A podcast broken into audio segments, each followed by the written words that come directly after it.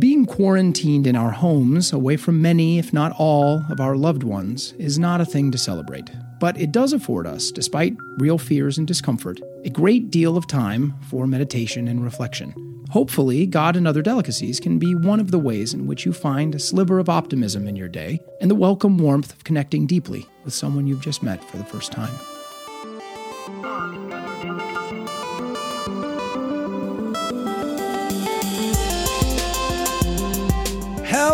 Everyone. Welcome to God and Other Delicacies. I'm Nicholas D'Agosto. Thank you all for being here. I hope the show is finding you healthy, safe, and sane wherever you are in this extraordinary world. Today, I have the privilege of welcoming David Walton to the show. David is a professional television, film, and stage actor. You've seen him on shows like New Girl, 9JKL, Masters of Sex, About a Boy, and Perfect Couples. In films like Bad Moms and Netflix's Happy Anniversary, maybe two, you've seen a movie called Fired Up, where I played buddies with Eric Christian Olsen, and David played the iconic and gut bustingly funny villain, Dr. Rick. He's also got a new pilot he executive produced and starred in called Awokened, and you can find its very funny trailer on his Instagram page. And he's got a run going in NBC's Council of Dads this season, which you can go and check out right now. Today, David lives with his wife and children in Maine, and I'm thrilled to have him on the phone so we can catch up about all this stuff and other stuff that's even more meaningful than this stuff. Welcome to the show, David.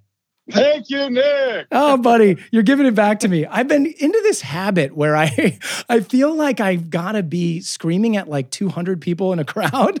Welcome know, to the show, David. It's like I think I it's love it. I, you get you bring the heat right out of the gate. I'm very into it. Oh, good. That makes me happy. But sometimes I am like, God, I'm just I'm just sitting alone. I'm just sitting alone in a room. Yeah, I'm alone right now. I'm alone in our kids' playroom that looks like a, a tornado just ripped through it. But it's the only place that's quiet in my house at the moment. So here we are. Buddy, okay, there's so many things I want to talk about, but I got to plug a couple of other things. For those of you that are into going to Instagram and checking out funny stuff, David has a really funny Instagram. And one of the few things that he's got going on there, in addition to the awoken stuff that I already plugged, he's got this new business where he's selling robes, like luxurious robes. I don't, you're gonna have to tell me about exactly how luxurious, but they're called Wakanicci robes, and he's got these commercials where oftentimes he's uh, totally naked, and then there's like little, there's like a maybe a butt shot or something like that. It's really funny. How did you get started with making a robe company, man? It was about two years ago, and it's one of those things like a lot of projects. You have this little idea, and you're like, well, what's that first step? And my two very close friends and I, business partners, were like, you know, robes, they kind of suck for men. They're all unisex. You check into the hotel with your wife and hers looks great. And then you're tying the robe around your breast and it just Yes. doesn't work. So we decided to upgrade a forgotten essential for men, and it turned out really well. It was a labor of love. It was a lot of you know R and D, but we made this robe we're really proud of, and now we get to sell bathrobes, which is inherently humorous. yes, um, yes. But I also believe very much in the power of the robe. Like for me, when I put it on, something happens to my body, and I just like decide not to do as much or not to, you know, worry and stress as much. So that's sort of what we're selling it as. As uh, remember that a robe is is a way into being more present and grounded when you're at home, and that's really our whole pitch. And we just launched it, and uh, it's going really well. Well, that's great, man. And it does, I have to say, I had a moment of yearning for a more relaxed and peaceful time at home. I mean, I heard that and I was like, am I relaxed enough in the clothing I wear in my house? And I, Well, I now well I Nick, Yeah. Nick, you need to wrap yourself in the softest 100% cotton terry on the market. God, so damn good. I mean, I always knew that I was doing this show for myself, but sometimes I just don't know how much I'm doing it for myself. It's what's coming out of this episode today is a more relaxed and peaceful time at home with my family, and I look forward to it. That's all we want. David, another thing that I have to talk about is you and I did not meet on Fired Up. You and I, No. and actually, funny enough, Jake Sandvig, who is a kind of a side to this, but another thing from my perspective was really interesting. Both Jake and you and I were all cast in a pilot called Cracking Up back when I was just 22, fresh. I had just landed in Los Angeles, and I'm almost positive you had too, right? Yeah, I'd never really seen a movie camera. I'd never been on a set. Yeah, I had done election back when I was younger, but I had moved out after college. And you and I, it was an extraordinary experience. I, and I don't know if you've had another experience like this since. I don't think I have. You and I went in to play best friends. Best friend. And neither of us had any other actors there competing for those roles. And it was a really big pilot that year. It was a pilot that had Molly Shannon and Christopher McDonald and Mike White and the Weitz brothers were all in the executive producer chairs. It's very early uh, because, like I said, I was it was the first pilot I ever did, and it's a kind of a brutal story from my perspective. The show was was a really fun shooting process in the pilot, and the show went to series. And I did not go with it to series. I was playing the lead in the show. I was the sort of straight man amidst a family of crazies. And I was replaced by Jason Schwartzman, which no fault. I mean, Jason Schwartzman, significantly bigger name than me as an absolute nobody at the time. But I'm bringing this up now, one, because it's totally poignant to when you and I met and wanted to talk to you about what you remember about that experience. But also, I think this is just one of those moments where it's therapeutic for me to talk about the times in my life that were not happy times. I mean, that was a brutal uh, education for me in this business. It was a tough nine months after that. And those things do tend to define a person. You come to kind of love, I have come to love the experience because it educated me in so many ways. But it's an opportunity for me to tell you and to sort of come clean about this sort of vulnerable place that I sometimes have had a hard time really even addressing in my career. It's really funny, especially I was so young. And I think that's why when I tell you about it now, I'm referencing all those things. Did we just meet that day when we were testing? Yeah, it was so weird. I mean, I think about it now. I think things have gotten clearly much more competitive. Like, what huge network pilot is casting a couple of no names who've like never really been in front of a camera? I don't think that happens anymore. No. So it was 2003. And I remember, I mean, I got a holding deal when I did a play in New York and got flown out. And I was in a town car being driven to auditions. And I remember going yes. to the cracking up one and we had our little chemistry test and Mike White was like, Yeah, I mean Gail Berman, who was head of Fox at the time, was like, Yeah, she likes you guys, like, let's do it. And I, I just, you know, there's no context for you and I at that age. I mean, we're just sort of like, oh, this is what the entertainment industry is. We're excited, obviously. We're gonna make like you know, league minimum, I think I was making $20,000 an episode and you probably making more because you were the lead. But, you know, when you're waiting tables, that's crazy. Oh, it's insane oh money. I mean, it was, yeah. it was, it was and, and I remember you and I just, just being around town and like going out to dinner and being like, wow, look at us. And then, you know, I have to say, I, I haven't thought about it in so long. I had a weird come full circle where I'm doing, I did a pilot or I haven't done it, got sent home because of the pandemic, but Gail Berman is producing it. And it was like this moment where years later I was with the woman who gave me my first break oh, wow. and doing another Fox pilot. This is all to say, Nick, that I honestly, as you talk, I like feel a level of guilt because I think I maybe I called you and said, man, that sucks.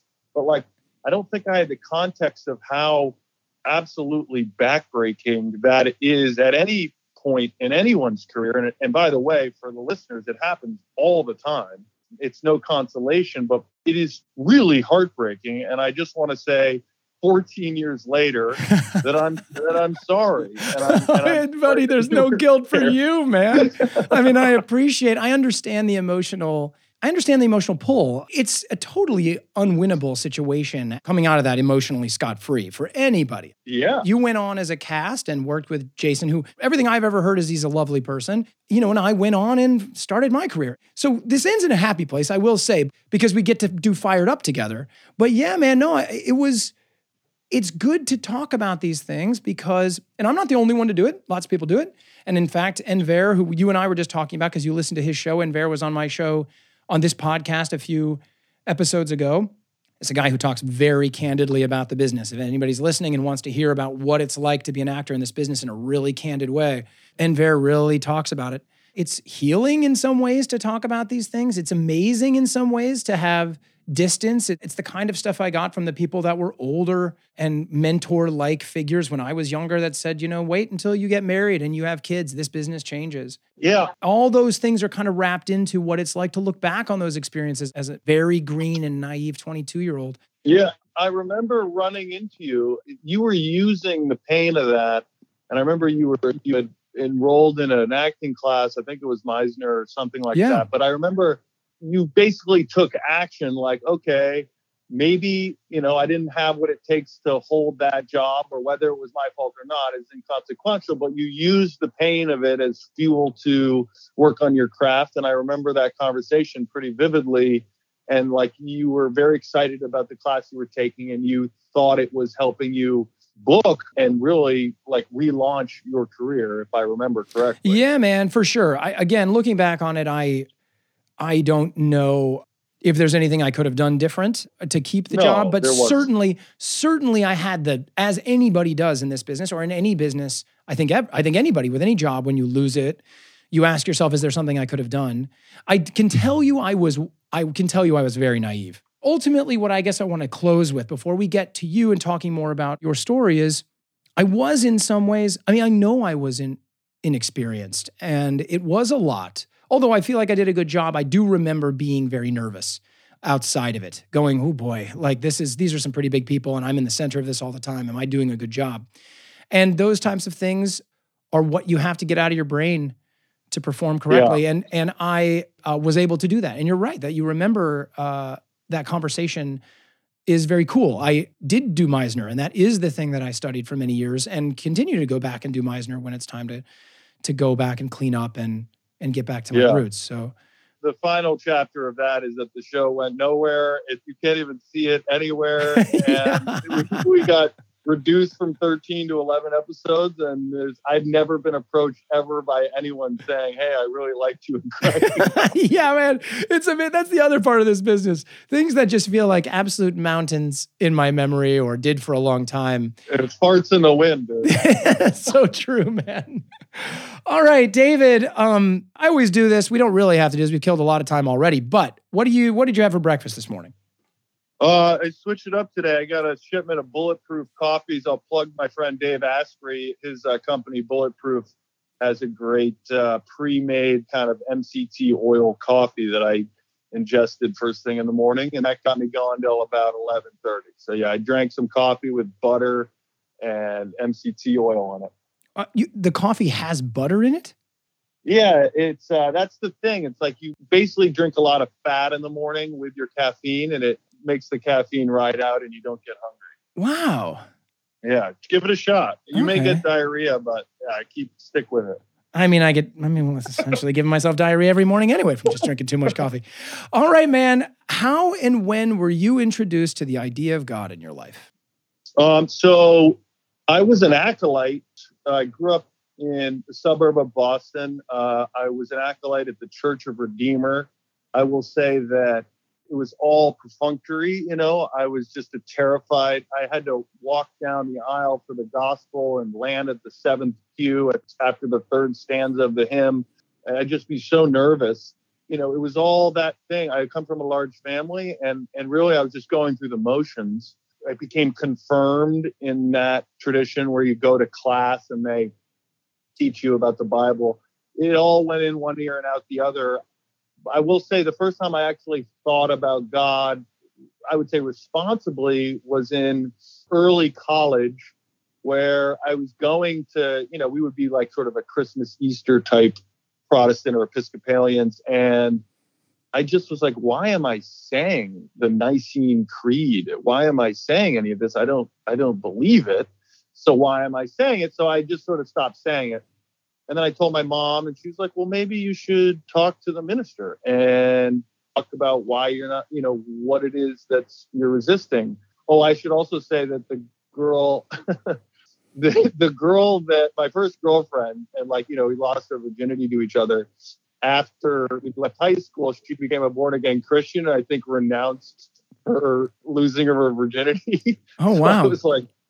So you've been renounced. Like, yeah, it's like I, I had that feather in my cap, and now I don't. No, but I, I remember. right. She gave you your virginity back too. yeah.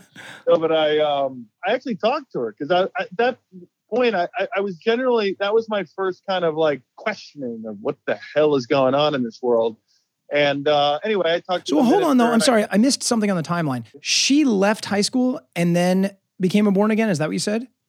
Yeah, she I think freshman year at Harvard. And so at freshman year, so 19 or so, you talked to her. Is yeah, that we, what time you're at right now? You called her when you yeah. were a freshman also? Yeah, yeah, around 19. Okay. We, started. I just said, hey, you know, what is it? I was always, je- I would say this I became jealous of people with faith. Hmm. Like, I was like, what a nice feeling that would be. And I sort of started wondering how uh, to acquire it, etc. So I asked her about it. And I remember actually she said something like, you know, if you just ask for it, you can just ask God, like, help me find you, kind of thing. right. And um, I did that, but then I really didn't think much about it after that point. You know, I got caught up in, I would say, normal college behavior, kind of frat meatheady. I went to Brown, but it, you know, there's meatheads everywhere, and I, I wasn't necessarily a meathead, but I was, I was into, you know, excessive drinking and and really just having as much fun as possible. And that my questioning kind of went out the window, but it's always been there. And now, you know, I'm 41 and kind of having a, a reemergence of that questioning. Well, that's wonderful. That's a beautiful place to take this. And you know what, man? I think we're at our first break. That feels like actually a really nice jumping off point. So Great. let's take our first break and we'll jump off right from that when we come back.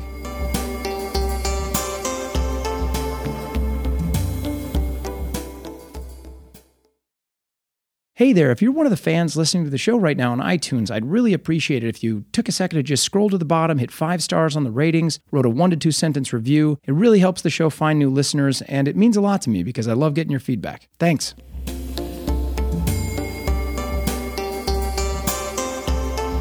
All right, everybody, we're back with David, and he just kind of left us at a beautiful spot. It seems like you're re engaging with something in a really direct way right now regarding your spirituality, David. So if you wouldn't mind, just kind of start with where that begins for you. Well, it's very strange that you reached out for me to do this podcast, honestly, Nick. And I'll tell you a little story. I I moved to Maine uh, uh, almost a year ago in June, and we had a really tough time leaving LA. It was hard to sell our house, and it's a lot to move your family and to uproot from a place you've lived 14 years. So it was, and then I was in a place trying to, you know, have a career and maintain the career, but living you know, kind of in the boonies of uh, southern Maine. So I was struggling. I was, uh, I, wouldn't say I was unhappy. I was just sort of in a permanent state of, I call it sweet melancholy. And And 'cause Maine is so beautiful, but it's, it, you know, in June here, where I am is a summer community, and there's not a lot of people here in June. So I was alone a lot. And I was always taking walks, and I was kind of just questioning, like, what am I doing here? I don't have a job. I don't know how to make money. You know, I can wait around for acting work or whatever, which is what we do. But what? How can I be more proactive? And I was walking down the beach on a spitting like 40 degree day, just nasty. But it was I love I kind of love that weather, and I just kind of got hit by something, and I just started bawling. And I Hmm. remember feeling like, you know, I was here to find God. I didn't know what I actually am uncomfortable saying God. I like, I'm so uncomfortable with all the accoutrement of spirituality and the change in tone of voice and the preciousness and all this stuff. But you know, I was like, how do I have another word for God? I'll just call it reverse it and call it dog. But I sort of felt like I, I felt like I got hit by something. And I actually the book which I think is amazing, William Blake's uh, Varieties of Religious Experiences. I I was reading that at the time, and I just sort of felt like maybe what I was here to do was to find God in Maine. And I thought of this idea of like, what if I went around with a bunch of audio equipment, and if the old sayings, which is basically across every religion, that that sort of God is in everything, that God is in every human you see, and every plant and animal, and anything you see that God is within it. Well, maybe it would be fun to go around with recording equipment and sort of find God in everybody and just start talking to random strangers. So I really had this, I got all excited about this idea for a podcast where I went around and talked to people, to random strangers. And then I got a, an email from you being like, I have this podcast. It was like the same day I was buying the equipment. And I remember being like, damn, fucking Nick's doing this. And I you gotta be this fucking kidding me. I'm not. And I had this weird feeling of like, not like, yeah, a little bit of envy and a little bit of like the wind taken out of my sails. Like, ah, and I actually resisted listening to you because I was like, I just didn't want, you know, I didn't want to be influenced or feel like my Man. idea was already being done. So I thought it was so kind of cool that you reached out for me and that allowed me to get over my BS and actually listen to the beautiful thing you're making here. And I don't know, we're here now. And I guess that's a segue into telling you what's happened since then. Well, I do want to hear that, but I have to say, first of all, I just so appreciate you sharing that. Fucking A, man.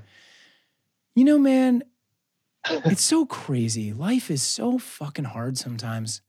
It's so beautiful. This is why I do this fucking show. It's because Yeah. you get an opportunity for people to really. I honestly, David, as you, as you were talking, like I experienced a grounding as I sat here with you in this conversation. And Yeah. I don't know if I sound different, but I feel different as I'm talking to you right now. Like a door that I didn't know that we needed to open opened. And the reason is because it's so easy to feel envy. It's so easy to feel jealousy and like just in a total disclaimer, man, I've had a tough last couple of years. It's been hard for a couple of reasons, you know, personal reasons dealing with just like uh certain things I can't even talk about, honestly. But then, Yeah. you know, because they're too personal. But like Mhm. Some of them can be more generalized and just talk about becoming a father. I have a three and a half year old son and the difficulties and challenges of that, not working as much as I want to work. The show came out of a time where I wasn't working and I was trying to find, I had this this thing I've had this gnawing desire to talk in this way, in a way that it sounds like you were hit with this. Yeah. And to hear you kind of say, it's an absolute fool's game to look at other people that are working and say, oh man, I wish I was on that show or whatever- whatever. But it's easy to feel envy when somebody else is working. And then here you are explaining, like, not that it's killing you or anything, and it's not killing me, but you see something and you're going, oh, it, it hit you in a vulnerable place. Nick is doing something. Yeah. I think particularly in our business because we're all just such emotional people anyway, and we're always so vulnerable. It's sometimes it's hard to let your guard down and really share with someone that you know you're struggling or whatever. Even just you to just even say like, look for for a moment, I was like a little. It's amazing because I feel that envy too in different ways, and I could say I feel it about you and the work you're doing and the show that you've got going, and and it's not healthy. it's not helpful. No, it's just so human. It's just so human. And Yeah. I- you know, I, there's one actor in particular who I won't just say, but it's really hard for me to be happy for them. And then I'll take active things and like bless his life and really try to generate the opposite of that because I don't know what what to do with those feelings of jealousy and envy. I just think, you know, there's a lower calm vibrations of the human existence, and Mhm. it, they're so human. And ultimately, I think the best we can do is just feel them and just observe them like you would a little three-year-old running around a, a, a room being an idiot. You know, it's like, Yeah, yeah. but they don't go away quickly, and, and sometimes they're clues that basically that person is doing what you want to do, and it can really solidify how important something is to you. That is true. You can use it as fire. You can use it as a way to spur you on and be proactive and go towards something. That's absolutely Yeah. true. But but boy, man, it's it's hard. It's hard fuel. It's fuel that can burn, you know. It's fuel. yeah, yeah, yeah. anyway, I just wanted to reflect back and kind of a similar like vulnerability that it was really sweet to hear you say that. And so that's very nice. So tell me where you go from there. You were about to start saying what this Yeah. means to you. Well, I actually I came across a um there's a Instagram woman named the holistic psychologist, I think. I was just looking at my feed today and she had something that said some signs of the dark night of the soul and it really rung true and if you're okay with it I'd love to list them because I think it's it's pretty powerful and it's very much what is going on. I love it. So there are five, and I'll be try to be as quick as possible, but I think you'll like it. Some signs of the dark night of the soul. You question all you've been told on what it is to be successful, happy, and fulfilled. Number two, you have a calling to spend more time alone. Number three, you're aware of your own conditioning and that your personality, quote unquote, isn't actually you. Number four, you now clearly see that people mostly connect through complaining, venting, and judging others, and that makes you feel drained. Number five, you've become aware of how your thoughts and ego are causing your suffering. And that change begins within. And I think that's about as succinct a analysis of what I've been feeling for a long time. Mm. And, you know, really in bringing it to God, it feels like I probably listened to 150 hours of Ram Dass's uh, podcasts, and you can look them up or explain it to your listeners. But he basically brought a lot of the Eastern Hindu mysticism to the West and made it very palatable and and I think just beautiful. But anyway, I am deep within that world of kind of seeking answers and meditating like crazy, studying the masters of consciousness. Every book I read is about that stuff. And I'm just kind of absolutely engulfed in only that, really, and selling bathrobes. they feel like they thread together perfectly. I, I, I yeah, like but, the idea of listening to Ram Dass in your in your bathrobe and reading uh, in your bathrobe. Well, I, it's so sad, but our it's so sad. The irony is that, that our motto for our bathrobe is "Do less, be more," which is like straight out of Ram Dass podcast, and I'm like, I pilfered it to sling bathrobe. oh man it's like but, but but ultimately those are the questions that i'm sort of obsessed with is how do you how do you merge this thing that seems to be the truth which is that desire and, and sort of capitalist hungriness and trying to keep moving forward and, and build and build and build is the root of suffering how do you merge that how do you function in the world while not giving that got to move ahead ethos power. It's a really hard thing. I think very deeply of like, what does my life look like if I'm only operating from the heart center? You know, those moments where we feel so connected to the world and blissed out. And but if you open yourself up to the suffering that's going on, you'll just be a puddle. So it's like, how do you function in a way where your heart's open and you're you're leading from that place, but also like put food on the table and all those things. And it's a really hard balance that I have no answers for your listeners, but it is something that I sort of spend all my time thinking about. Oh, that's really beautiful, man. um, Do you think about those things? I mean, is that like I, I honestly, I, I know you don't like to talk too much in these things, but I, I genuinely like to know what what are your I guess, less material moments about? You talk to God? You, you pray? Are, are you involved with Jesus? Or uh, what is your deal? Yeah, man, it's really interesting because I don't talk a lot on my own show. It does not surprise me as someone who had an impulse to start a podcast about this that you would be the one to kind of start to essentially make me talk more in my podcast than you are you know, everybody has this really long journey, right? My journey is yeah. starts differently than yours because I was a very devout young child. I think I've mentioned this on the show before, but I in first grade was asked to bring like a plain white shirt and we had watercolors and one of our assignments or projects of a first grader's life was to draw on this white shirt what I wanted to be when I grew up. And I drew a priest. So as a very wow. young child, I had some impulse towards I often put a wink on it and say, look, I mean, I also maybe just wanted to be the center of attention. I also maybe just wanted to be on stage. Yeah. But clearly, I've always had an impulse towards trying to understand why I have this emotional resonance with the idea of God. A big part of this podcast for me is re-navigating a healthy negotiation between the religious and the non religious.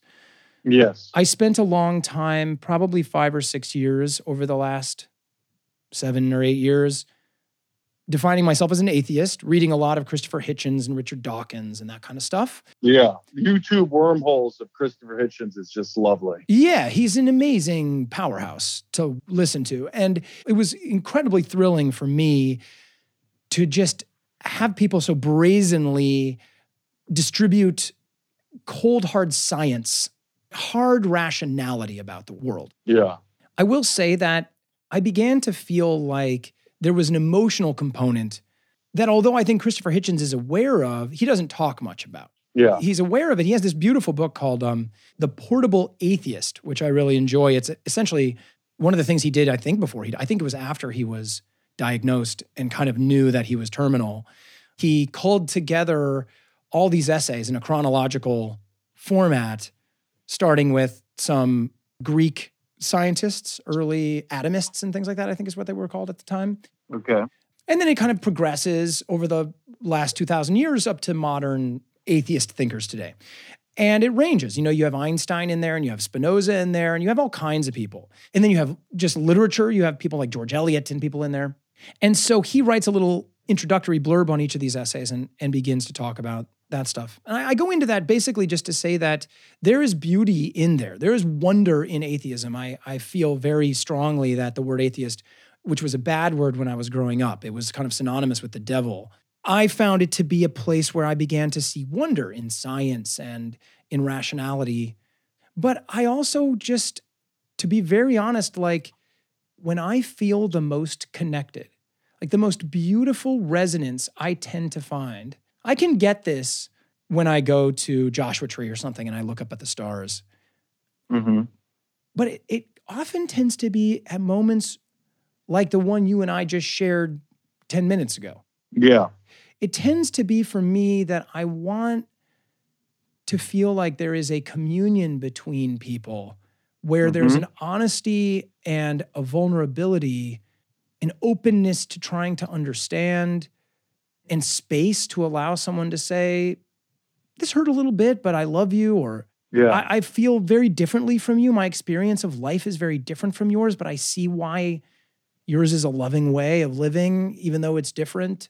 Mhm. I have um, not done as much Ram Dass research as you. I mean, I know Ram Dass and some of what he writes. I, I've, you know, I I read the Tao Te Ching for years and years, and mm-hmm. that kind of non-being, which I believe those are strong components of the the meditative lifestyle. I don't live a meditative lifestyle right now. I find, frankly, particularly right now during COVID nineteen, but also just because I have a young child, my wife and I have been struggling to find, you know, how do we create as much balance of time with all the other Yeah. responsibilities.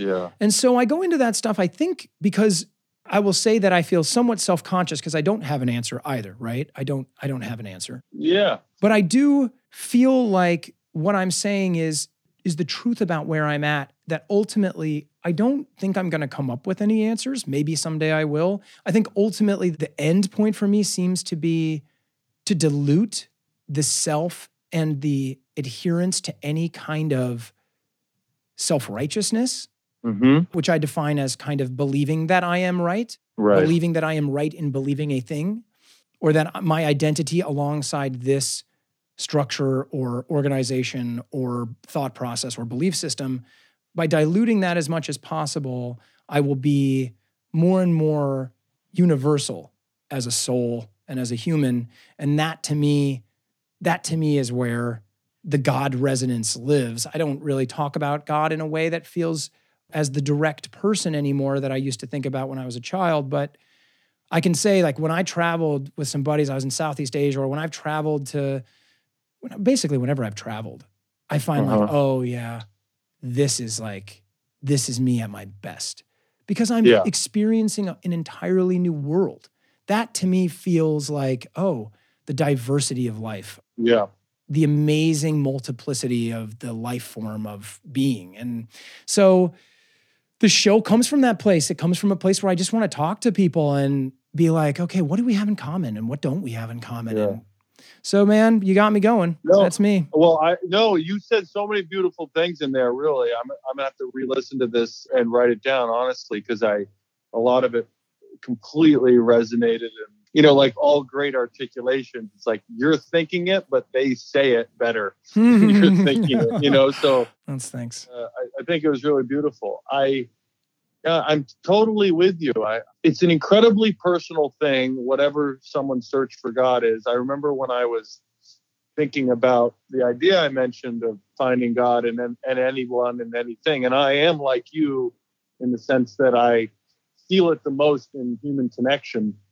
Occasionally, I'll get it out in nature, but to me, a conversation or an accident or some sort of happenstance that when you run into someone and, and something comes out of it, you sort of feel like something's guiding you. But I remember I was just kind of doing research and I was like, you know, every Uber ride I would talk to people about what their, you know, you get into it really quickly. And it's amazing mm. how quickly people will go there. Was extraordinary was how many people had had religious experiences. You know, random does not look like an on the outside an impressive human being. You know, driving your Uber and you know has these extraordinary past life experiences where they realize that they were a king in Syria, and you're like, wait, what? Yeah. And the problem with it is though, it's like someone talking about a dream. It's like kind of inherently boring you would get them going and it was like whoa you really saw your dead grandmother and then someone knew that you were king in syria randomly at a friendly's restaurant? And he's like yeah. You know and then but then you're like you find yourself tuning out a little bit because it's just his little world and obviously it's a huge passion about it but it doesn't play out because everything is so personal with how everyone handles and the journey they're on I sort of love Ram Dass's visualization that we're all our spiritual beings, call it our subtle bodies or whatever, are these flowers, and that you can't just like jam a flower open. Everyone's growing at their own rate, and whatever work they do, maybe it's more sunlight, maybe it's more water, maybe it's better soil, but to think that you're the same flower as the next guy or that you have the same growth rate or you're anywhere close to the same stage. And that's a lot of the reason I get annoyed with self help and a lot of the stuff you see on, frankly, people who don't seem all that enlightened talking and, you know, oh, if you only do this, this, and this, it all just seems pretty backward to me. One more thing that I think would be, you know, interesting to discuss this idea of labels. Our brains, our intellects are constantly trying to just classify you know, and obviously God is this unclassifiable, unknowable thing. And this word mysticism always comes up to me because I that's what I consider myself ultimately is a mystic, as in a whatever my five senses are showing me is clearly fraction, a minuscule fraction of what is actually going on. And to me, isn't life just more fun and mesmerizing if you open yourself up to what science can't prove, but what is undeniably around. And you know what's cool now is that like quantum physics and superstring theory and all those scientific things are starting to corroborate with you know ancient mysticism and Eastern philosophy. So it's a kind of a cool moment. To me, where I am right now is this question of what would spirituality look like if it were fun?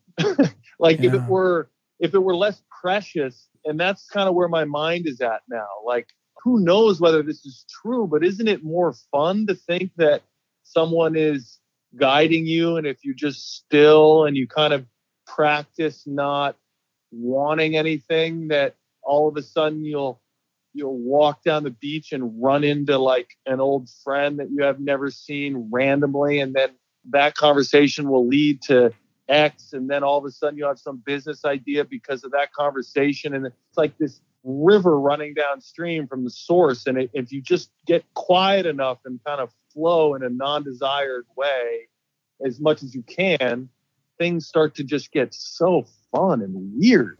David, it's a beautiful point to jump off. You've set us up once again for what the third section will be. Everybody will be right back after the break.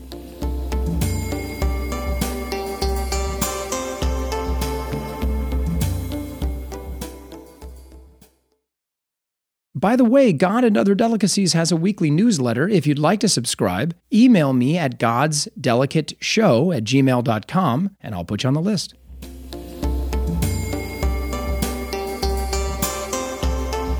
Hello, everybody. Welcome back to our last segment with David Walton. It's been such a beautiful conversation, man. It's got me lit up in some really interesting ways that I haven't been lit up in in a while.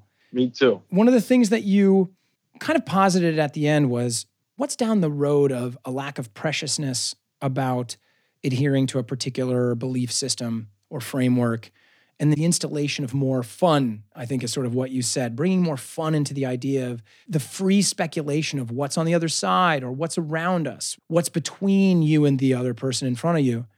And I really am into that. I've talked about drugs on this show before, especially with Will Greenberg. If anybody wants to get into that episode, there is a freedom in that, there's an opening in that. But one of the other things that's happened to me as I've been going into it, I think one of the reasons I wanted to go into this podcast pursuit in general is that I can't deny for myself that there's something in the religious rituals that humans have cultivated in the many different cultures that we have that is really rewarding, that there is a sense of a living truth in the practice of these rituals that can bring us to a, a state of higher understanding or a more peaceful existence, a more peaceful day to day. These are things you already yeah. sort of referenced, right, with meditation and the ancient mystics. So you're aware of this. I'm not saying this as something that you don't know. But what I am saying is there's a tension, it feels like to me. And maybe what you're saying is, and maybe what we're talking about is that it isn't a tension at all. It is that, in fact, the tension is something that we've had, it's artificial. It doesn't have to exist in this way. We can have both the ritual and the mystical freedom of an individual person's spiritual awakening all at the same mm-hmm. time. But I think it's really easy when I was in my Christopher Hitchens times to be so badmouthy about the structures of religions that have undeniably caused so much pain mm-hmm. through their political dynamic of their religious structures. Mm-hmm. You know, it's just brutal. So we don't have. We, yeah. There's no reason to go down into all those stories, but we don't have to get very far to talk about. We them. know them, yeah. And yet, there is something comforting in ritual. Oh man, there is something awakening in ritual. Yeah. I wanted to go down this way because I want to. I want to feel better about connecting with the people in my life and the people I don't know who are religious and who understand these rituals you know, maybe they adhere to their religious structure in a, in a deeply intimate way. And that's something I can't get behind, but the ritual is something I can take. I mean, one example of this is this guy, Hopper Stone, who was on my show at one point. And he's talking about the Jewish ritual of mourning a loved one's death called Kaddish. And for a year, they have these hard and fast rules about how you mourn, when you're allowed to come out of your house, putting things over your mirrors, not clipping your nails, not cutting your hair on your face. I mean, it's like intense on some levels, but in other ways, they are rules so that we can lessen the distractions of the day to day and properly mourn so that a year from now, we can be done mourning and we can live again. Sometimes we don't know how to mourn, and so then we end up mourning piecemeal over a decade instead of just mourning for the time that we should mourn and then moving on. And without these rituals, I'm not sure I would find that shit on my own. I am so into this because I'm you say that and I've I've been kind of jealous of Judaism in a lot of ways throughout my life and mm. how structured and I was on the show about a boy and this guy David Israel, a dear friend, was a co-EP and he would just do a a Shabbat, which is, you know, Friday, you would have a bottle of wine, light a candle, and everyone just say what they were thankful for. And it felt like this wait, Shabbat's like Thanksgiving every week. Mm-hmm. Like, why am I not doing that? In a weird way, you want to kind of potluck the rituals of every religion because there's so much pure good juice there. And you don't need to abide by the one. But it's like that mourning process you described, which was beautiful. Like, I would love that. I think that would actually if I knew that existed and I'd seen it happen, I think my fear of death or the fear of my parents dying or my children dying, I think would lessen to a degree because I would know that somehow the momentum of thousands of years of this religion that I'm a part of had me covered, you know? And I think that there's something there. So maybe in your show notes you can tell me what to do when someone. oh man, dude, he's he he like points it out. I'll tell you. I mean, he's got like a book. I have another friend doing this too. And by the way, my my executive producer on uh, Trial and Error, Jeff Astrof, who is also someone. He was like the third person I interviewed on this show, and it was through him that uh-huh. I actually started this show. Deeply beautiful, lovely man, very religious Jewish man, and I've been to five of his Shabbats at his house. It's such a beautiful, it's a beautiful ritual. Isn't it? And yeah, it's it extraordinary. Is. There are things to take and things to learn. And uh, it's weird. You're talking like this. I'm just having this thought of how envy can be destructive when it's this competitive thing of, oh, that guy's got it and I don't. But in a weird way, I have this envy of certain rituals and I don't think they should be ignored. I think that that is as clear a clue as to what you can apply to your own life. I mean, there's no reason that I've got a seven and a six year old. You know, we don't pray before meals. I've thought about like, you know, what I would say. There's a weird embarrassment I have if I would just say, like, you know, okay, Holy Mother, we thank you for our food. Like my kids would look at me like side eyed, like, what is dad talking about? In a weird way, I feel like I'm doing them a disservice by not having more ritual in our family life. And I think in a weird way, I want a ritual coach who can just, what do you like about Judaism? What do you like about Hinduism? What do you like about Islam? And what do you like about Taoist thought and Buddhism? And let's make a nice, big, neat pie of all these things that really you're drawn to and then start applying them. I don't need that label of a religion, but I do, like you, really respect and admire the power of those rituals. Yeah, man. And I also think that from my personal perspective, this is just my journey, I would be mm-hmm. a disservice to. I think I'm in this reconciliation with how much the Bible meant to me, how much Jesus meant to me as a child, and how mentally I don't, it doesn't light me up the same way. Mm-hmm. And so I have this, I'm in a pursuit of trying to understand how to explain that to my son what yeah. this experience was for me so that he can take it as best he can and move his journey on in the future. But I feel like it's a disservice for him not to be aware, even on some basic levels, that just like so much art and literature has been dominated by Christian thought for a thousand years. Yeah. It was impossible to avoid it. That many of the greatest artists were commissioned by Christian kings or yeah. or the Pope himself. And what does it mean that that was the case for so long? That the world has existed in this way for so long? It feels like a disservice for him not to be educated well enough in that. And yet, for me to be able to educate him, I have to, I have to get over myself. I have to get over some of the things that were my own hangups about this, so that I can be fair about what is beautiful about this, and what are the struggles I have with it. It's so complicated, though. Yeah, it really is. I think I've struggled with the same question because I want them to know. Because at the end of the day, if you just take what Jesus said for the most part, like if you just look at you know those Bibles that have the red words or what he's actually saying, oh yeah, yeah, know, yeah, and you, and you ignore the rest, the man was clearly lit, and yes. there's so much good. You know, there's so much beauty in what he's saying, and probably the most, which is the golden rule which is shared honestly by everybody. You know, I'm not a theologian. I really don't know a ton. I I will say that I want my kids to know about Jesus. I don't feel comfortable with them thinking that he is the only, you know, lit man ever to live, that he's the one. And that's, I think, probably me putting my own belief on them. If they want to think that, fine. But like my personal belief is that sure he was the son of god but there's been other son of gods that have walked the land and there are probably some right here or maybe we're all just the son of god and we're just if hierarchy is a natural law of the universe meaning there are apex predators and lower predators no two humans are alike no two personalities are alike there's just a hierarchy to the world it stands to reason that there's spiritual hierarchy and that there's certain people that are put on this earth who are disconnected on some level to higher levels of consciousness. And if that's the case, damn, I mean, Jesus was as connected as it gets. To me, it just doesn't mean that he was the only one. That's all. But yeah. I believe that he was a lit man and operating from an incredible place. And I, for the most part, feel like all the bad that came out of it was just humans and all their fallibility effing up his words. Yeah.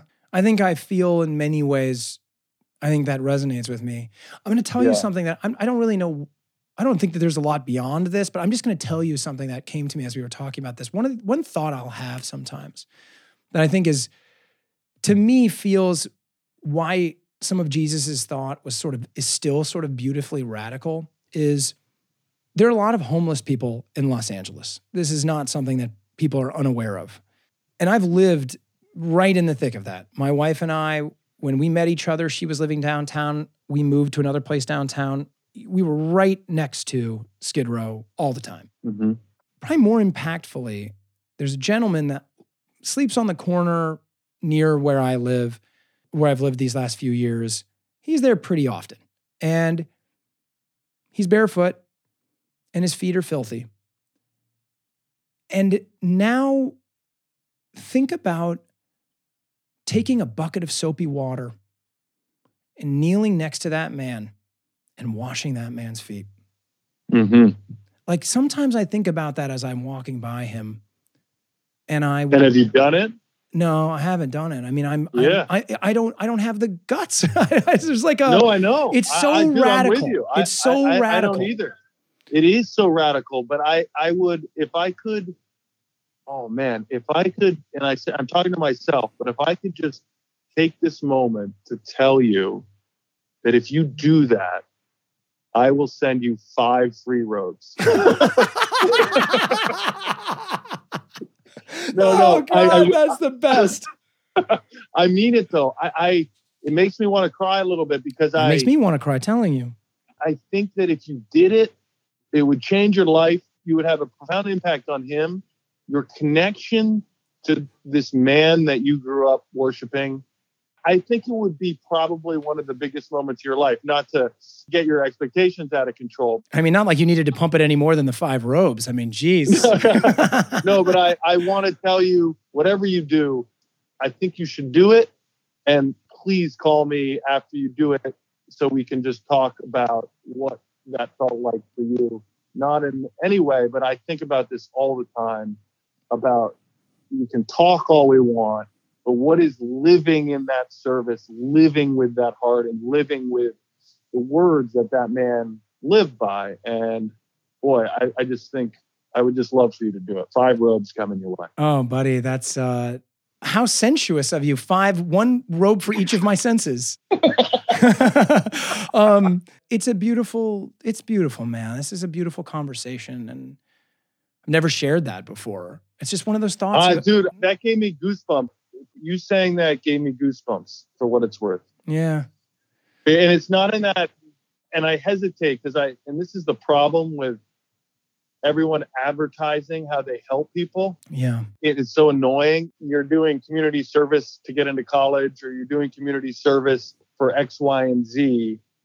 There's an anonymity. If you were to do that, for example, and not tell anyone, Yeah. you know what I mean? There's something, I don't know. That's what I struggle with is the, is like who's quietly doing it versus like who's doing it on Instagram.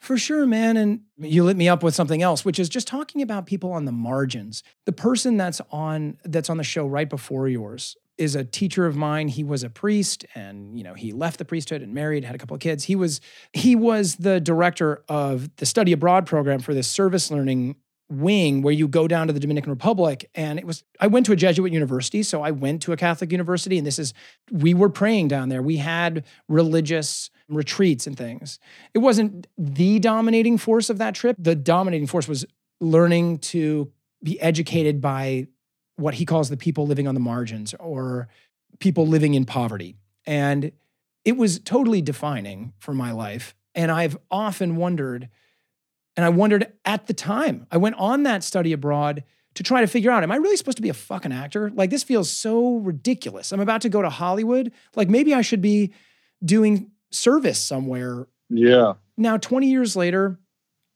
I'm trying to be true to that person and ask myself, what the fuck, what is it that I fucking care about? Like, what is it that I really love? Because I, sometimes I feel like I've done a good job of serving that. Sometimes I've been able to uphold that energy and serve people who I feel like are in more need. But many times I haven't. And I want my life to be more focused on that. And I think that that's one of the things that stays with me about the education I was raised with, which was predominantly Catholic.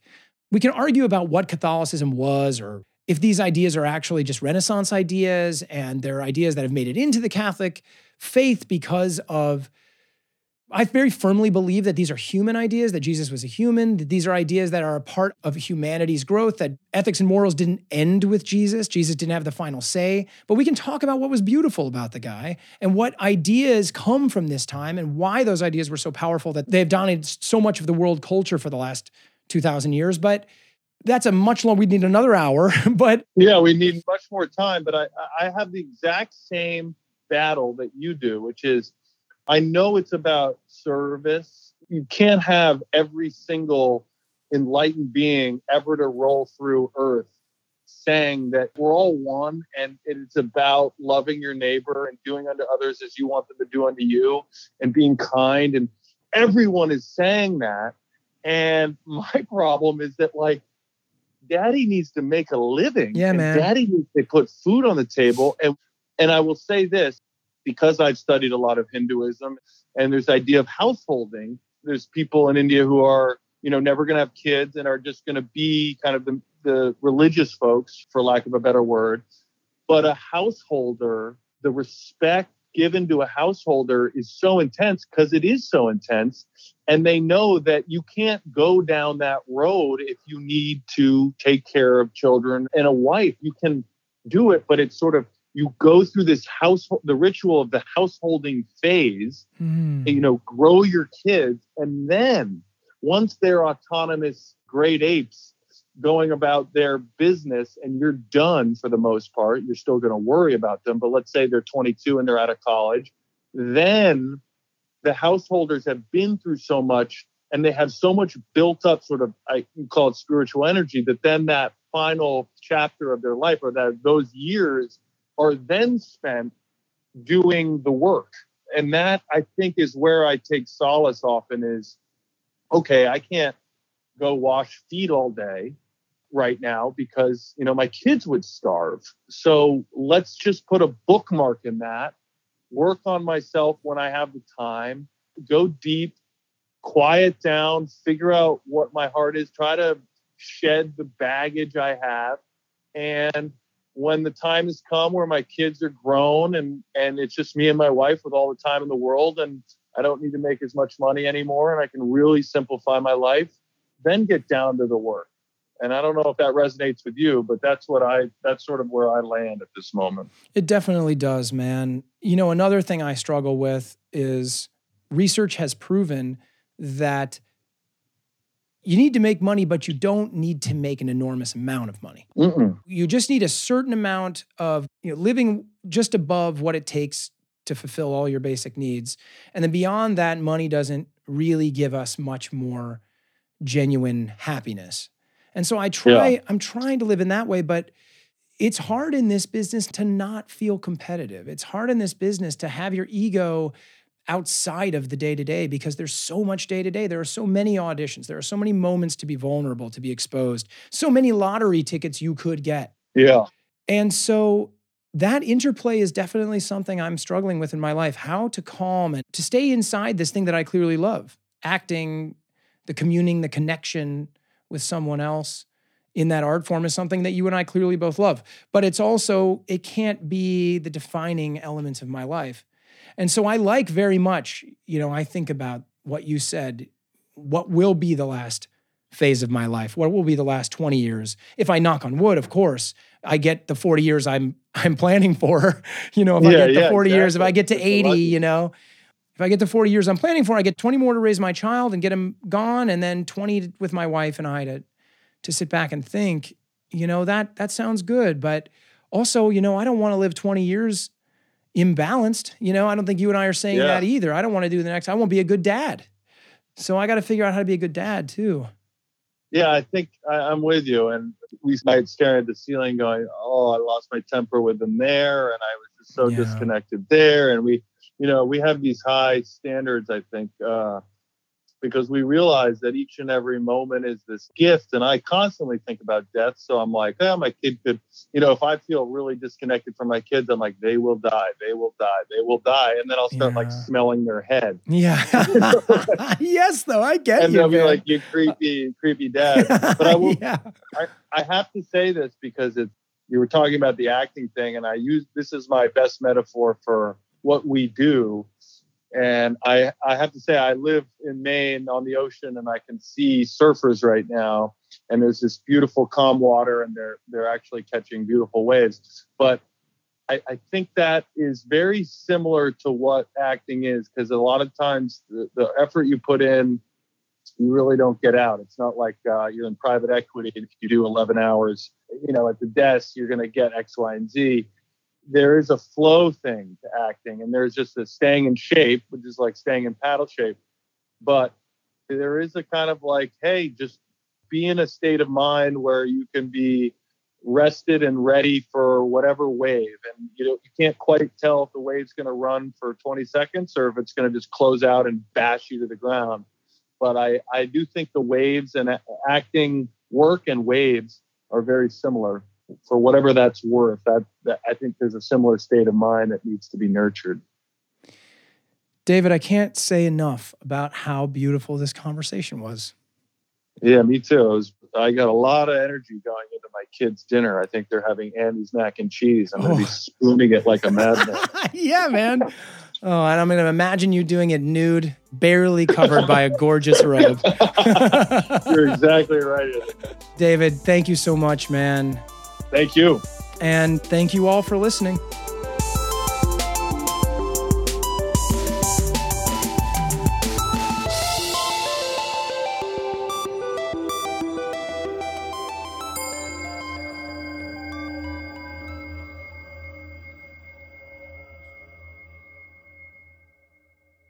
The way, my business, my business partners, are, my business partners are listening right now and just sweating cake. yeah, everybody's gonna be. They're gonna be like reporting on the news. Like there's just a radical movement of people washing people's feet across the nation. Wakanicci no, robes. how's this? How's this? now gonna, bankrupt. Well, you you can edit this, but if you do that, I will two robes, a robe for you and a robe for the man that you wash mm. the, the, feet of. There we go. Mm, I think that lovely. I think that's that's that's pure. That's fair. That's fair. Yeah.